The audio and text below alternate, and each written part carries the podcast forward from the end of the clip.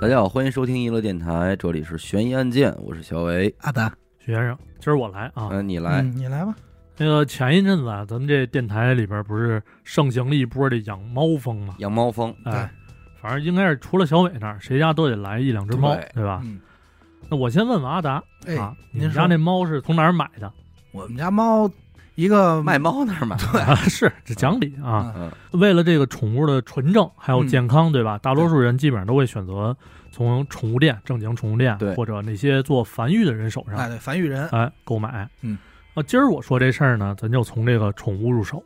嗯，啊，我觉得是以一个总体大倒叙这么一个流程，嗯哎，一步一步的去还原整个故事。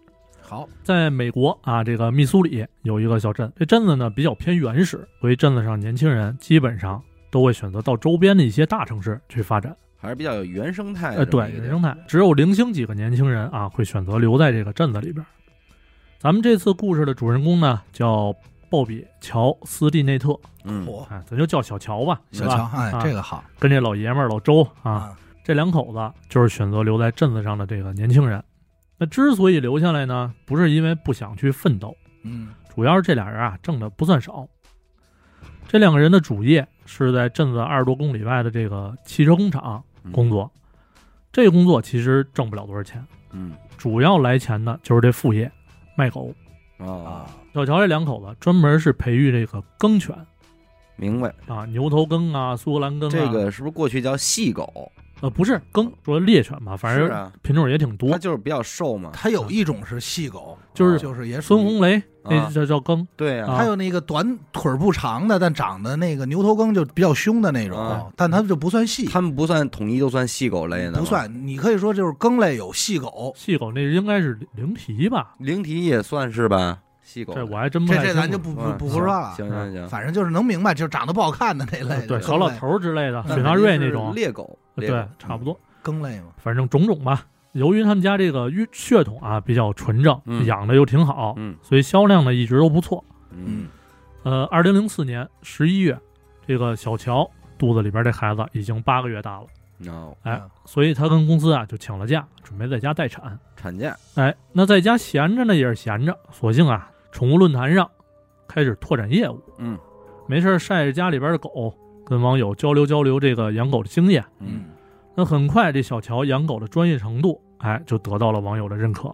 嗯对于一些网友们的提问，有问必答啊，知无不言，言无不尽，哎，挺好，从来不藏着掖着，就是当上了一个小版主的这么样一个地位，哎差不多，嗯马上就成为这个网红了，很受这些网友们拥趸吧。嗯，咱就说哎现在宠物区的 UP 主嘛啊，，对，差差不不多多啊，也结识了不少朋友嗯。这个同年的十二月初，一个叫杰森的人，正跟家这网上冲浪呢，电脑弹出一条这个邮件提示，嗯一个叫达林费舍尔的女的给他发邮件，密苏里北边有没有卖纯种梗犬的呀？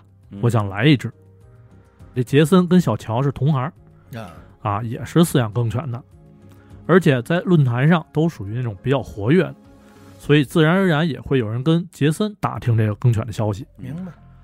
那作为卖家的杰森看到这封邮件之后，心想完蛋了，这单生意揽不过来了。首先啊，自己手头没货了，啊前些日子刚卖完一窝。嗯那二一点呢，是人家指定要在这个密苏里北边买，嗯自己又不住那边，对吧？所以没办法。但是这杰森啊，人还不错，嗯给人回信儿说你具体位置在哪儿啊？我看附近有没有什么朋友可以推荐给你。嗯，就是咱们现在说叫调货呀，啊调对，货，那这买家呢也很快回复了，说我在哪儿哪儿哪儿嗯啊。这杰森一看说，哎，这地儿不就是小乔他们家附近吗？嗯对吧？嗯开车半个小时，嗯对吧？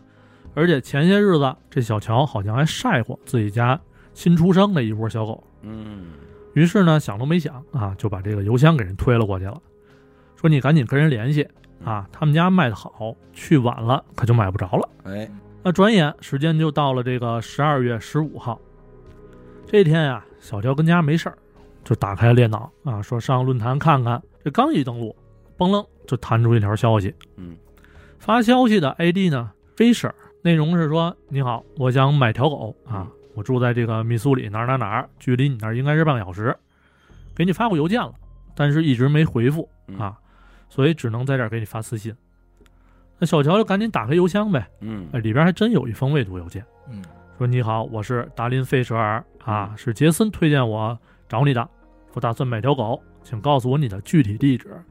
如果时间允许啊，我明天就登门拜访，顺便咨询点问题。上门看狗，哎，小乔一看这情况也挺高兴啊，是送上门的生意嘛。对，赶紧就给人回邮件，附上了自己家的具体位置嗯啊，还说明天有空就可以来找我啊，我这这成天在家待着啊嗯，巴拉巴拉一堆吧。那转眼就到了第二天这个十六号，这老周啊，他这老爷们儿一早就出门上班去了。家里就剩小乔独自一人照顾这些狗。那唯一不同的呢，就是今天穿的比较正式，因为有客户要上门嘛。嗯明对白？吧？肯定得注意点儿。下午两点多，这小乔他妈贝基啊，我这 这名儿挺好，嗯实在没得起了，嗯就给他打了一电话，说呀，我在你们家这附近呢，那一会儿呢，我没事儿，我过去转一圈儿，看看你。嗯嗯那小乔说来呗，对吧？反正我也不出门儿，什么时候来都行。嗯一眨眼儿就三点多了，贝基啊也是如约到了这个小乔家门口儿，这么啪啪啪一打门，没反应。牛，又敲了几下呢，还是没反应。这贝金心说：“不是他妈不出去吗？嗯你诓我这儿，帮我对吧关？键你这怀着孕呢，还老乱走，啊对，呀、哎，还好我这儿有备用钥匙嗨，所以先进去再说，嗯对吧？这一开门，好家伙，给老太太吓坏了。这闺女小乔啊，直挺挺的躺在了血泊当中。啊，这就没了，这人家哎，好在呢，这贝基反应及时啊，赶紧就拨打这个九幺幺，嗯跟警方说：说我这闺女啊，没了不是没了，是他不知道怎么回事儿啊啊，，就看地一滩血嘛，说这闺女倒在血泊当中啊，可能以为流产了，啊哎，有可能。然后电话那边呢，就说让他详细的描述一下这个状况，嗯啊，嗯有没有伤口啊之类的。嗯嗯反正当时那场景啊，我估计搁谁都不好描述。嗯那贝基怎么说的呢？贝基就含含糊糊地说说，好像他肚子炸了。嗯，哎呦，炸了还行，啊这什么形容词？反正那边人听着也挺挺懵逼，嗯赶紧就来人呗。这警方和医护人员赶到现场之后呢，这小乔凉了。哎，肯定是救不回来了。然后肚子里九个月大这孩子呢也没了，孩子也死了，不是不是那种一尸两命，哦，而是没有了。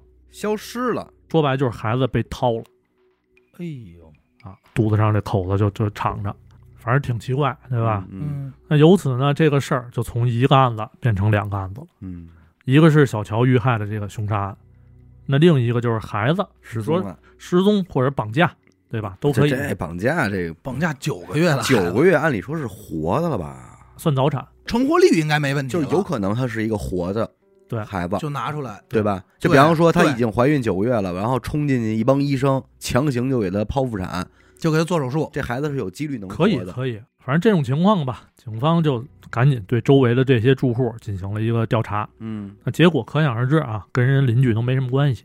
但是呢，得到了一条非常关键的线索，有个邻居说说下午啊两点多看见了一辆这个脏了吧唧的红色小汽车嗯停在这个小乔家门口的停车位上，但是当时没太在意，所以也没记着这车牌号。那目前为止，案子的唯一线索就是这辆车。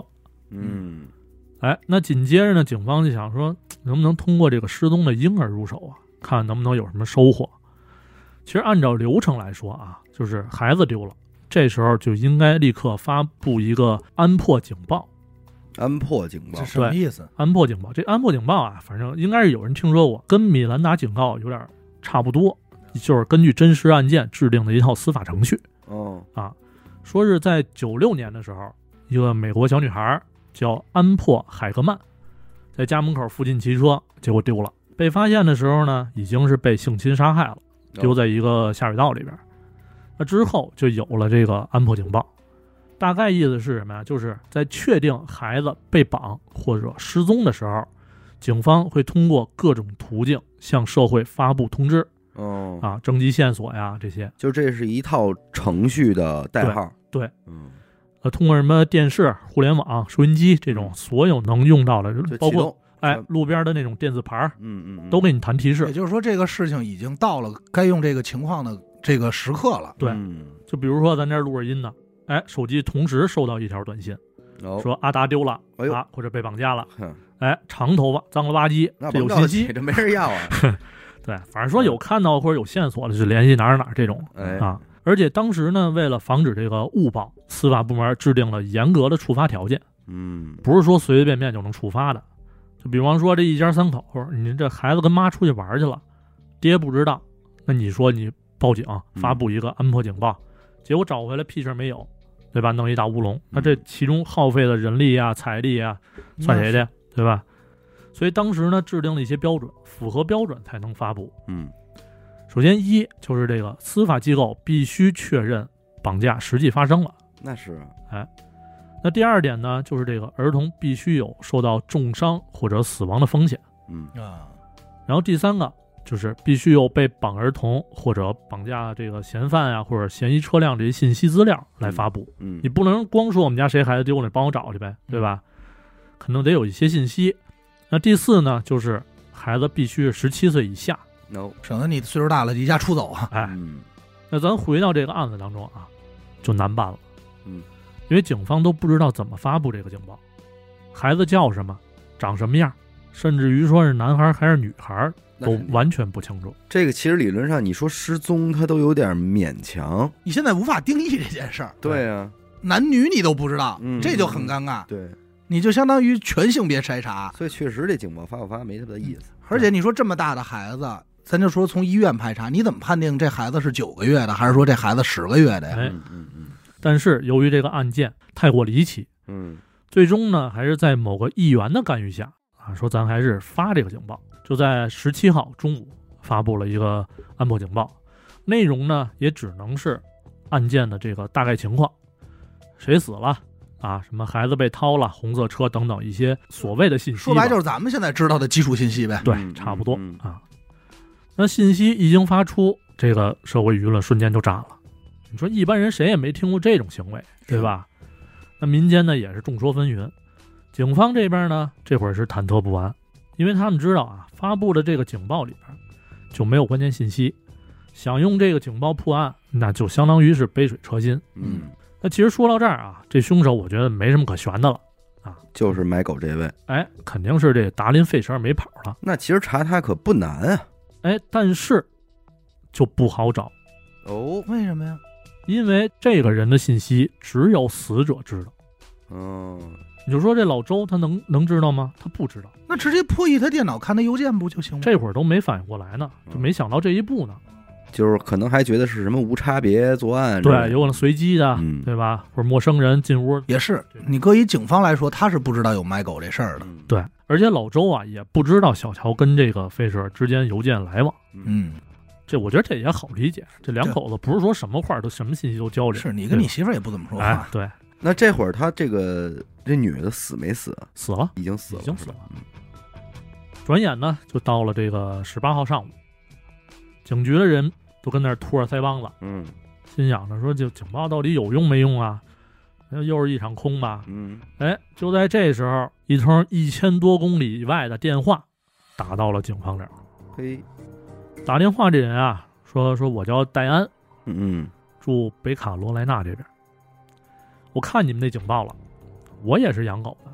嗯这小乔呢是我朋友，我俩呀、在这个论坛上认识的。嗯十五号那天，我们俩聊过天儿，他跟我说第二天有人要到他那儿买狗，好像是通过这个邮件联系的，嗯，不知道这个消息对你们有用没用。那有用吗？那警方这边就拍大腿了，说这嗯太有用了，对嗯查邮件去呗，嗯对吧？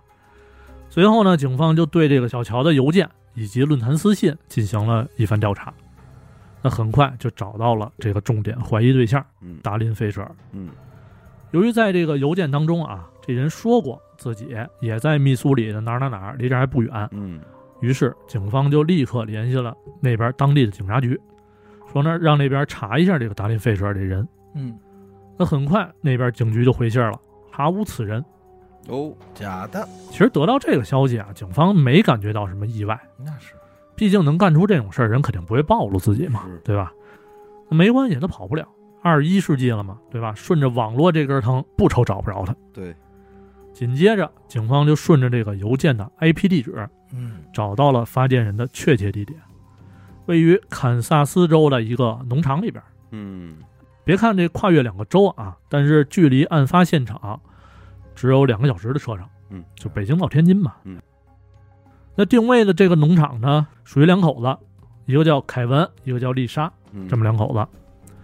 那在掌握了这些信息之后，密苏里警方立刻就跟这个堪萨斯警方开始协作调查，立马就派出两个当地的警员，直接就奔农场去了。等快走到门口的时候，其中一个警员就戳了一下另一个，说：“你看那儿，那脏不拉几那红车，哟哎，是不是他们说那个？”你看，那边儿那人嗯，好像是，那错不了了。啪啪啪一打门，门开了，是一男的。警察这边就问说：“你是凯文吧？”这男的点了点头啊，说：“我们是这个警局的啊，有点事儿跟你们求证一下，嗯看看你们能不能当个证人。”没直说什么事儿，哎，就问能不能进去。也怕打草惊蛇嘛。这凯文一听呢，那也没别的事儿，就是给俩警察让进来呗。嗯这俩人一进屋，就看到沙发上一个女的手里这儿抱着一个孩子，正看电视呢，哟，你看看，张嘴就问：“丽莎是吧？”这女的点了点头。嗯、这孩子怎么回事啊？嗯丽莎呢瞥了一眼警察，哼，怎么回事儿？那石头缝里蹦出来怎么回事儿？肯定是我生的呀！那家啊跟滚倔，是警方又接着说：“说能具体说说吗？什么时候生的呀？”说说那个前天嗯啊，十六号，我自己开车去那个北边那大超市买嗯买东西，一使劲儿，结果没想到突然肚子疼，嗯我就想干了，嗯，可能要生。得亏呢，当时店里边有几个好心人把我送到了这个分娩中心，嗯，而我就生下了我这个闺女阿比盖尔，哎现在名儿都起好了，啊起好了。真好，这人家那听完这些呢，其中一个警员哎就掏出来手机，把丽莎的这点说辞啊原封不动的就上报了这个警察局。嗯十分钟之后回信儿来了，警察呢也只是简单的回应了几句啊，OK OK OK 啊，嗯，哦 副标，这是警察吗？这副标这鼠是标，撂下电话就跟这丽莎说说分娩中心那边啊，压根儿就没有接待过叫丽莎蒙哥马利的人，你看看，甭说生孩子了，系统里边都没有你的孕检记录。嗯，那此话一出呢，这丽莎直接崩了，哎，一边哭就一边喊说好吧好吧啊，是我弄死了那个女的，这也忒简单了，这破我关键是我就觉得他是也是智商比较低，撒这种特别没味儿的谎。是啊，不禁茶呀，啊，我还偷走了她的孩子。嗯那旁边坐这凯文呢就懵逼了，嗯，对吧？一脸不可思议，人我我怎我么尼玛，因为他根本就不知道发生什么事儿。嗯，那至此这事儿啊，就算是真相大白了，反正挺快的，两天够够快的，嗯，就算是真正找到凶手了嘛。那接下来呢，咱就盘一下这个事儿的来龙去脉。嗯同样是零四年四月，在这个堪萨斯州某个城市举办了一场宠物狗的展会。这小乔呢，养狗卖狗，对吧？这种场合肯定少不了他。对嗯，这丽莎呢也是个爱狗人士，所以这种机会啊，她自然也不会放过。于是这俩人就在这展会上算是相识了。那不过展会之后呢，这俩人也没有什么太多的联系。几个月之后，这小乔不是开始玩这个论坛了吗？嗯，这丽莎呀，早就是这个论坛的会员，所以当小乔发帖子的时候，丽莎一眼就认出他来了。嗯俩人经过一番寒暄之后呢，还都挺高兴。那随着时间的发展，这小乔不成为网红了吗？嗯，在论坛上还结识了不少朋友，也就没拿这帮网友当外人。不光晒自家的这狗，还晒起了自己生活，啊，公开发帖说自己怀孕了，预产期是这个零五年一月，嗯记录自己生活，刚发出来，底下回复就来了，不是外人，正是这丽莎说我也怀孕了。嗯而且还是双胞胎，嘿，预产期呢比你早一个月，也就是说这个零四年十二月中旬嘛。那由此啊这两个女人开始频繁联络嗯啊，比如说给孩子起什么名儿，嗯怎么做胎教，吃什么好，喝什么好，反正各种交换着信息。就聊这育儿经，哎，但是这一切都是丽莎的套路，嗯因为她根本就没怀孕。啊，之所以要跟小乔聊这么多，目的就是要时刻掌握这个小乔孕期的情况。丽莎真正想要的就是她肚子里这个胎儿。呃那会儿就想要。哎，不是，那你要人孩子是什么意思呀？咱一会儿往后你就知道了嗯啊。，那这会儿呢，就为了隐藏自己真正的这个目的嘛，丽莎就创造了这个达林费舍尔的这个身份，在设计让这个杰森把自己的假身份介绍给小乔，然后一切准备就绪之后，就在这个十二月十六号下午上门，先是勒死小乔，然后剖开腹部取出胎儿，嗯，逃离现场。最终呢，这小乔是死于大出血哦，那肯定。啊，救不过来嘛。那但是这姐们儿也够有手法的，嗯，就是你一般的人他不会抛的话，还不给抛坏了？哎，他可能也研究来着。肯定学了吧？嗯因为正常你说这个是吓坏了谁敢动啊？肯定有备而来嘛。嗯那这会儿呢，就说到你刚才那问题了。嗯，这丽莎怎么就那么想要这小乔肚子里的孩子呀？对啊这生的是个孩子，他又不是金子，嗯那丽莎图什么呢？嗯动机是什么呀？这个啊，说来话长了，嗯咱还得往前倒。这丽莎的老爷们儿凯文啊，是她的第二任丈夫，第一任丈夫叫老鲍。这俩人在一块儿的时候啊，先后生了四个孩子。嚯，哎，在准备生第五个的时候，发生了点意外，导致这个丽莎呀被迫进行了绝育哦。哎，结扎了。可这老鲍的不认头啊，嗯，你不能生，那我要你还有什么用 啊？生四个还不行，啊，这老鲍这真是，好家伙，老得抱 着。 对啊，我这老得抱着这孩子，要多少个呀？这俩人关系啊就越来越差。嗯，这丽莎呢，为了能留住这个老鲍，就想起了假怀孕这招，哦突然就跟老鲍说说，你看我怀孕了哦，啊，没几天，又说没保住，掉了。哎掉了，嗯编瞎话，过几天又说自己怀孕了。嗯那反反复复几次吧，这老鲍也看不下去了，嗯，说你你们三天两头说自己怀孕，这这谁受得了啊？神经病似的。说我这质量我自己不知道，啊，嗯而且我本来就知道你没法生，嗯对吧？你跟我这儿演什么戏呀、得了，更离婚吧。嗯于是俩人这就这么散了。但是呢，对于之前四个孩子的这个抚养权，一直没有个结果。没有着落。哎，之后没多久啊，这丽莎就认识了现在这位凯文。不过这俩人结婚的时候呢，丽莎可没把自己不能怀孕这事儿告诉他。哦，于是，在婚后，丽莎又开始了自己的表演。好在啊，这凯文是比较愣啊，嗯他说什么是什么那种，就都同意了。那转折呢，发生在还是零四年。之前不是说这抚养权一直没下来吗？嗯那对于一个不能生育的女人来说，这抚养权相当重要，那那是是对吧？丽莎是绝对不能接受把孩子判给老鲍的，但是这老鲍就没有凯文那么踏实了。他跟法院说什么呢？说丽莎呀，在婚内多次用假怀孕欺骗我的感情，嗯不光那会儿欺骗我，现在还欺骗这凯文呢。嗯啊，这不是这又怀孕俩月了啊？如果孩子跟着这种女人生活，那这辈子就毁了呀。嗯那是，那丽莎一看这情况也害怕了。那假怀孕确实不是长久之计。那是嗯这凯文虽然老实，但他不是个傻子，嗯对吧？再这么下去，早晚得露馅儿。如果要同时摆平这俩男的，那我就得将计就计，嗯把这次所谓的怀孕进行到底，真给他们生一个看看，抚养权就能到手了。嗯，凯文也不会对我有什么疑问，对吧？我幸福了。那就这样，在老鲍和凯文的双重压力之下啊，这丽莎开始考虑怎么把这戏演到底。嗯那思来想去啊，这脑瓜子想冒烟了，也没个好招儿。哎，就在这时候，小乔怀孕的帖子发出来了。哦，丽莎在瞬间就构思出了刚才咱说的那些可怕的计划。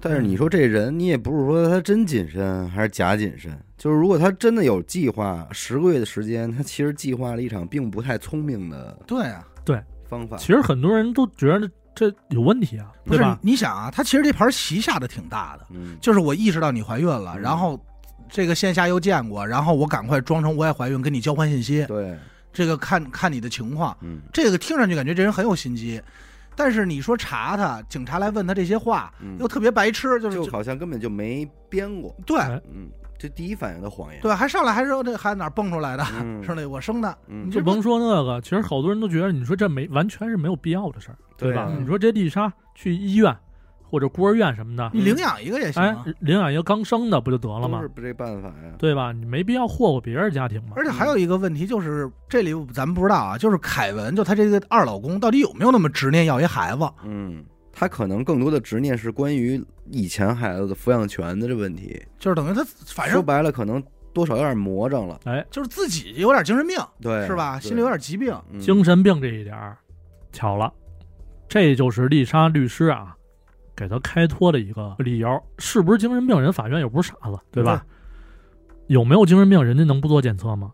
还别说啊，检测结果证明这丽莎呀还真有精神病。他肯定得有，那门他妈不可能干这种事儿，那其实又又傻又聪明的这么个啊、人，对，没法弄。其实说到这儿，我估计有的听众可能会失望啊，嗯因为这个这种罪属于罪大恶极了，对吧？是那但是很可能就因为他这精神病逃脱了这法律制给裁。开脱了嘛？哎，但是别着急，咱这故事还没完。嗯啊，刚讲的那些呢，都觉得挺气愤的，对吧？所作所为。那往下听，听完他经历的这些事儿啊，可能就会让人从愤怒转为唏嘘。哦，那时间呢，咱再往前倒，这个一九六八年二月二十七号，嗯啊，丽莎出生在一个不那么幸福的家庭。出生的时候啊，就因为母亲在孕期酗酗酒嗯，而被确诊为永久性脑损伤。哎呦，很小的时候呢，这父母就离婚了，嗯她还有姐姐安娜，还有跟这个老母亲啊朱莉一块儿生活。嗯这朱莉啊，可不是什么省油的灯。嗯这孕期酗酒行为不多说了啊，接下来才是丽莎噩梦的开始。嗯这朱莉呢，为了自己能有钱买酒喝，就把两个孩子送到朋友家，嗯，哎，供他们发泄兽欲。好家只要朱莉不高兴啊，就对这两个孩子拳打脚踢。伙，哦，那一年呢，丽莎四岁，她姐姐安娜才七岁。我的妈嗯，这个年幼的丽莎呀，可能根本就不清楚到底发生什么什么事儿，太小太了。小了，对，四岁懂个屁。但是这安娜就不一样了啊，虽然不能跟丽莎解释清楚，但是她却用这个行动啊，处处保护着妹妹。嗯嗯嗯，但是这层微弱的保护伞很快就消失了。那肯定都是孩子，第二年，这安娜就被当地的这个福利院给接走了。嗯对于安娜来说是件好事儿，她逃离魔掌了，不用被那什么了，是吧？嗯，不用被性侵了。但是对于丽莎而言，就完蛋了，彻底集中。火力了，哎，就剩他了吗？那几年之后呢？这朱莉啊，再婚了，嗯嫁给了一个叫杰克的人啊。老话儿怎么说的？说鱼找鱼，虾找虾，乌龟找王八，对吧？这杰克啊，比这朱莉还操心。嗯他在离家不远的这个树林里边搭了一个小木屋，哎，只要这个血气一下涌，就把这丽莎拉到小屋，开始糟蹋。哦，这年丽莎是十一岁嗯，啊，也知道反抗了呀，也知道怎么回事儿了，哎，但是由于这个位置偏僻，真是喊破喉咙也没人回应。嗯嗯，关键他妈肯定也不管，这时间一长嘛，这丽莎也就放弃了。那杰克呢，也是越来越猖狂，一看这孩子终于是被征服了呀，嗯胆子也就越来越大，也不去那什么小木屋了。嗯，只要朱莉不在家，这丽莎就得遭殃。爱哪儿哪儿，哎，有一回呢，这杰克还没完事儿呢，朱莉就回来了。哦，作为母亲，面对眼前这一切，无动于衷。那说明他压根儿就知道怎么回事儿，杰克呢，也没受到任何指责，反而遭殃的还是这个丽莎，嗯拳打脚踢不说啊，还用枪指着这孩子说你：“你干嘛呀？你要嗯，？”反正丽莎呢，就是在这样的家庭里边长到了十七岁，我的天，也算是个奇迹了，活到成年了嘛。嗯，那真是，那眼瞅着成年了，是不是就可以逃离这个家庭了呢？并没有。嗯在朱莉的这个强迫之下，这丽莎嫁给了这个杰克的外甥。哦前面咱说到第一任丈夫老鲍，哦，这就是老鲍，哎，嘿，这老鲍啊，跟他这舅舅可没学什么好。丽莎嫁给他之后，除了当生育机器啊，还得当出气筒。嗯要不是因为他这个嘖反反复复假怀孕的行为啊，估计老鲍也不会跟他离婚。嗯那以上这些呢，就是从丽莎从小到大的经历了。嗯嗯嗯，反反正可怜之人必有可恨之处，对吧？嗯也是够可怜的。啊哎这但从是哪儿后边弄的还有半句呢，嗯，这可恨之人亦有可悲之苦，你瞧，对吧？我觉得这句话搁他这儿挺合适。那是那咱回到这个案子，看看人该怎么判呗，对对啊？吧？虽然经过一系列检测啊，发现这个丽莎除了抑郁症，嗯还有什么边缘性人格障碍，嗯，还有啊创伤后应激障碍等等。但是在二零零七年十月二十二号，陪审团依然判定丽莎有罪。啊嗯，其实理由很简单，就是他对小乔所做的一切是完全有计划、有预谋的，嗯，而且思路非常清晰。作案的时候呢，也是完全清醒的。那法官给的量刑是什么呢？死刑。嗯这个判决其实在当时引起了不小的轰动。嗯啊，美国嘛，对吧？死刑是一个极刑了，大事大事儿了。那社会各界呢都说法不一，而且咱也知道，啊这这这人那儿那边讲究什么人权，对对吧？那有人说他该死，那就肯定有人说他不能执行死刑什么的。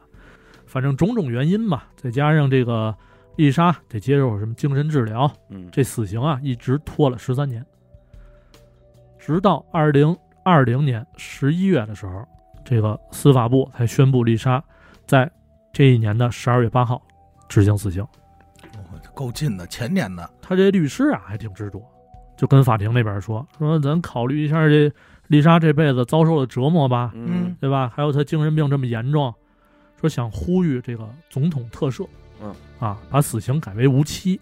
嗯而且现在又有疫情，对吧？嗯你又没法大规模签这个什么请愿书之类的，嗯所以看能不能把执行日期咱往后多延点儿。其实这一块儿呢，就有点儿我觉得是会涉及政治一些因素了。嗯，他这话什么意思呢？说白了就是想拖到拜登上任，哦啊，因为拜登说过那会儿要暂停死刑哦啊，，也就是说熬到拜登之后他就不死不了了。嗯但是那会儿可还没确定到底是拜登还是特朗普哎呢，嗯他这得赌，对，而且时间很近了，就还差一个月嘛。对，法院这边听他律师说这些啊，也觉得有道理啊，就给同意了，嗯决定呢延期到二二一年一月十二号再执行死刑。嗯但是到了这个头一天十一号的时候，这法院的法官又突然要求说，不行，得暂缓执行了嗯啊！说对于丽莎这个事儿啊，咱得举行个听证会，投票看她是不是有权利被执行死刑。反正都说的特别绕啊。他的依据是什么呢？说根据什么什么修正案，对吧？这个丽莎的心理能力得接受测试，她得理解执行理执行死刑的理由嗯，啊。如果不理解，那就不能执行。好，就就就是说白了呀，我听明白了，你得死个明白，哎，嗯你得知道为什么判你死吗？知道怎么死的。那这事儿也简单呀，我嗯到我这儿我又不知道，嗯呃没明白，不就完了吗？所以呢，举行听证会干嘛？投票。嗯，嗯，但是结果呢是六票对三票同这意执这行可能就是传说中的内卷，哎是就可能要一些政绩之类，我估嗯计嗯。到了这个二零二一年一月十三号，这丽莎呀是被执行了这个注射死刑。那距离拜登上任呢还七天，一礼拜的事儿。嗯，没等着，啊哎，这这这命，那对于他这死刑啊，其实也是被载入了史册的。嗯对吧？嗯因为咱也知道，这美国好弄个什么里程碑这种东西嘛，是对吧？说什么丽莎呀是二零二一年美国死刑第一人嗯啊，什么美国历史上联邦政府执行死刑的第四个女囚犯，嗯啊，啊好家伙，什么六十七年来美国处以死刑的第一个女性联邦死囚，反正就他分的特别细。给冠以好多名号，哎，对，嗯咱得弄点 title 啊，但是我觉得这些 title 其实应该是对那个时期，就是辞旧迎新嘛，对吧？上任的这一阶段，就是媒体一个的一总种结，一媒体的一种特殊行为。嗯嗯嗯对吧？他得可能是有一些政治因素在。嗯，啊但是你看这事儿，他这二零二一年冠了这么多名儿，其实你看今年美国就目前这阵儿嗯，闹得最厉害的是关于这个堕胎法案这事儿，对哎，对是不是有有点儿能扣上这事儿扣上这个事儿，因为咱一直都知道，说从小从小就说美国说这堕胎是违法，嗯，嗯，是怎么怎么着的。按理说，你要从这个人身上来讲，就不太合适。对，就从他母亲这酗酒啊什么的，包括生下来之后这俩姐妹遭遇的这些个经历，你这人让这他孩子生，咱说句不不好听的，这孩子不该生，对是吧？对吧？当然了，这个从最根儿上来说，你要是说你不该生，你就应该合理的避孕。嗯，但是如果你这一步你做错了，你已经怀上他了，那你是不是还是得奔后想呀？你也对这孩子不负责呀。对他是条生命，你杀了他是不负责，但是你如果让他特别悲惨的活在这个世界上，那不是更他你说他这一生啊，当然了，他也是罪大恶极，咱这儿肯定四岁开始就被性侵、嗯被糟践，那嗯一你说直糟践你到十七，后来又碰见一个你说你对呀、那个你，让他来干嘛来呀？他不是说你说你有能力抚养这孩子，你就逃避，你不养。眼瞧着是有很多人他就没这个能力，能力，嗯，让一个人类说正常的、健康的成长。对而且就是说，据咱们看过这么多案子啊，在美国这种操蝇事儿不少，是对吧？是什么亲父亲强奸自己女儿，嗯然后这个邻居啊或者二二舅嘛这啊对，种。好朋友对吧之间，我记得那会儿好像是有一个电影跟真事儿改编的嗯，就是他他美国人不那房子自己造嘛，画图纸嗯买的地皮，然后外人又进不来，他就把自己家地下改了一空间，后来拍成电影了。嗯他把他那个自己的女儿出生的时候就给抱走，就是长大了以后就抱走，在那儿天天就强奸他女儿闺女，他他这个亲妈什么的都不知道，就以为这孩子丢了。后来他这女儿给这个给这个他爹又生了一孩子，然后当时你说我当时看着我说这怎么叫？嗯，出了多少问题？去医院医医生才发现说这孩子不对，对因为这些孩子一不认字儿，二什么都不懂，嗯，才发现说不对，近亲啊这不是傻，是因为长期被圈养啊哦，就关在地下室养，他什么都不知道，去医院，然后发现这孩子没有跟社会交流这个概念，对就意识到全是障碍，对，就发现这人有问题，后来再一查，把他爹扣了，一打开底下好多孩子，不是这个怎么说？就是说操蛋家长，这肯定是哪儿都有。嗯，对，但是咱也没研究过这个堕胎这事儿是怎么个是吧？怎么个讲法？对，就也最是近前些日比较子火嘛刚刚出来嗯的时突候，然特别好，但是我觉好多人，得是这么多这个女权都在这儿呢，你这事儿从女权角度出发，嗯，你起码还是得把这生与不生、怀与不怀的权利还给女性吧。对对她人家得有理由决定我当不当姨妈吧，嗯对吧？这个事儿反正而且还是就是你刚才说的那点，就是怀孕，比如说这个时候我怀孕，我想要这孩子，但是这个时候我查出来我身体带什么疾病啊，这孩子说我告诉你了，生下来就不健全，或者说是脑损伤嗯等等等等，你俩仨月你没有打掉的权利，嗯，你这就不好说。这个人死也没有什么问题，毕对竟你该死是吧？你把一孕妇给杀死，对然后从人肚子里掏孩子，这肯定也啊，不对，是忘说那孩子挺健康的，呃挺啊健康，对那就，行活着呢，没事给儿，还回去了吧？还回去了嗯，嗯，他这行为实在是太狠了。嗯，我刚才说这个肚子这个，我突然想起来啊那会儿看的，但是这也就没法说单讲了啊，就嗯捣鼓一下。说说这个日本发现这家里有一个女的死亡了，死了以后呢，这个警察检查的时候上去就是好像邻居发现的时候怎么发现的呀？啊说电话一直响，然嗯然后就发现这电话在哪儿呢？电话在这女尸的肚子里，啊，从嘴里塞进去应该是从下边儿啊，啊给塞是手机啊呀还是座机呀？座机，好像是座机，我记得是啊，是一座机。